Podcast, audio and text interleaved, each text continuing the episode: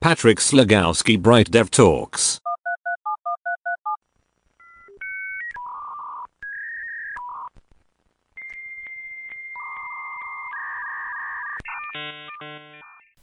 Cześć, jestem Patryk, a to jest Bright Dev Talks, czyli seria odcinków, w której porozmawiamy na tematy z pogranicza IT. Zobaczymy, czy da się o czymś opowiedzieć w odcinku, który będzie trwał tyle, co mniej więcej średniej długości piosenka. Właśnie puściłem testy w Merge Requestie, a podobno pipeliny obserwowane wywalają się częściej i trwają dłużej, więc mam czas na nagranie odcinka. Więc w jaki sposób myśli programista? Mam tutaj notatki, bo bym oczywiście zapomniał. Wielokrotnie podczas rozmów z osobami nietechnicznymi słyszę, że jeżeli jestem programistą, to na pewno myślę cyferkami. To, że myślimy cyferkami po części się zgadza. Bardzo wielu z nas z moich obserwacji przynajmniej tak wynika, że bardzo dużo liczymy. Um, od miejsc wolnych w biurze po zużycie energii, czas potrzebny do wykonania jakiegoś zadania. Myślę, że to się może kryć pod hasłem myślenia cyferkami. Druga kwestia to używanie języka specjalistycznego. Pracując z osobami na podobnych stanowiskach i w podobnej technologii, bardzo szybko przyzwyczajamy się do tego, że wszyscy naokoło nas rozumieją. Problem zaczyna się w momencie, w którym idziemy na przykład na spotkanie z klientem i nie jesteśmy w stanie się przestawić swoją nomenklaturą i myśleniem w danym języku na język bardziej wspólny z klientem. Przykładowo, jedna z historii, która nauczyła mnie, a przynajmniej e, dała mi zauważyć, że klienci używają innego języka, to było spotkanie z klientem, e, gdzie omawialiśmy projekt e, i z kilkoma osobami, programistami i testerami używaliśmy nag, nagminnie słowa bug, debugować. Klient nie rozumiał tego, bo nigdy nie, nie, wcześniej nie pracował w takiej, w projekcie, takiej charakterystyce i po jakimś czasie zapytał, gdzie jest, co robi, co robi torebka w tym projekcie. Bug czyli z angielskiego torebka.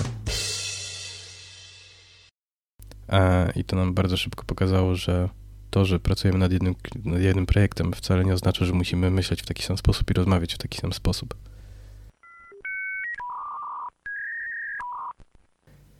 Robert Martin pisze o braniu odpowiedzialności na siebie. Odpowiedzialność to nie tylko utożsamianie się z efektami swojej pracy, ale też i umiejętność pracy w zespole, dbanie o to, żeby nas wszyscy zrozumieli. I wydaje mi się, że to jest cecha może nawet i nie tylko seniorów, ale generalnie specjalistów i pretendujących do tego miana, żeby starać się, żeby wszyscy nas zrozumieli. Ponieważ to nie klient powinien nauczyć się specjalistycznego języka, tylko to my powinniśmy zacząć mówić w języku klienta.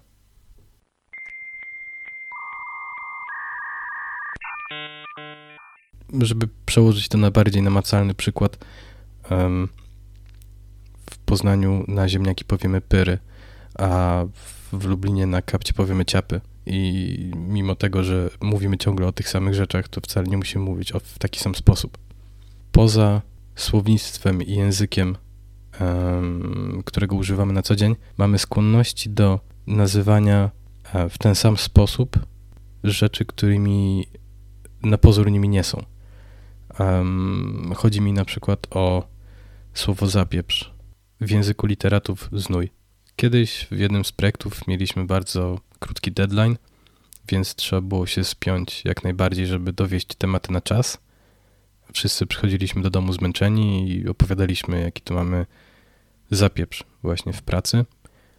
I kolega opowiedział historię, gdzie jego dziewczyna go zapytała, co w ogóle oznacza zapieprz w pracy programisty. Kolega chwilę posiedział, pomyślał i odpowiedział w sposób najbardziej odpowiadający faktom, czyli programista jak ma zapieprz, to siedzi i tak bardzo, bardzo, bardzo mocno myśli. Jego dziewczyna oczywiście odpowiedzi takiej się nie spodziewała, ponieważ nawet w pracy biurowej zapieprz kojarzy się bardziej z bieganiem od pokoju do pokoju z teczką pełną dokumentów. Więc nawet na pozór słowo, które każdy powinien rozumieć w ten sam sposób, takim nie jest. I dla programistów oznacza to kompletnie coś innego ale to wynika z charakterystyki pracy. Jest jeszcze jedna kwestia, ale to już bardziej problem i to nie ze strony programistów do całego świata, z całego świata do programistów, a mianowicie według rodziny i znajomych, a przynajmniej niektórych, jeżeli pracujemy w IT i w ogóle jesteśmy programistami, to powinniśmy potrafić naprawić wideo, czy DVD, czy prąd w gniazdku i światło.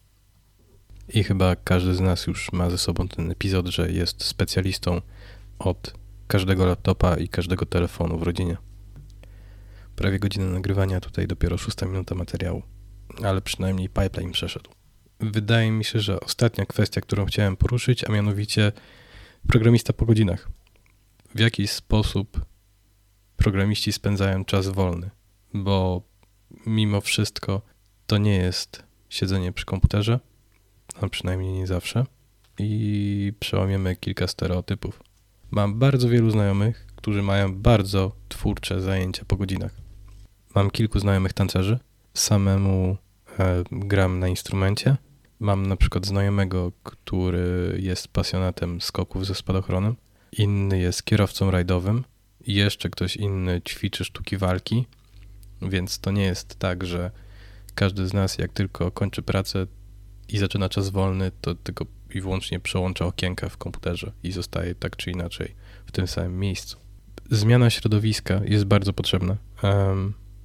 Po pewnym czasie komputer się już tylko i wyłącznie kojarzy z pracą, bardzo rzadko z rozrywką, więc trzeba dać sobie odpocząć. Tym bardziej, jeżeli w ostatnich czasach pracujemy bardzo dużo na home office, to potrzebujemy wyjść z domu, um, zobaczyć innych ludzi, nawet niekoniecznie z nimi porozmawiać, ale zobaczyć chociaż. Higiena zdrowej pracy jest bardzo ważna, rozgraniczenie między pracą a czasem wolnym jest bardzo ważne, ale też i dbanie o samego siebie jest bardzo ważne. Ponieważ ta praca to jest na dobrą sprawę rozwiązywanie problemów, to mózg musi odpocząć. Dotarliśmy do końca pierwszego krótkiego odcinka. W kolejnych spotkam się z przedstawicielami różnych ról w firmach IT.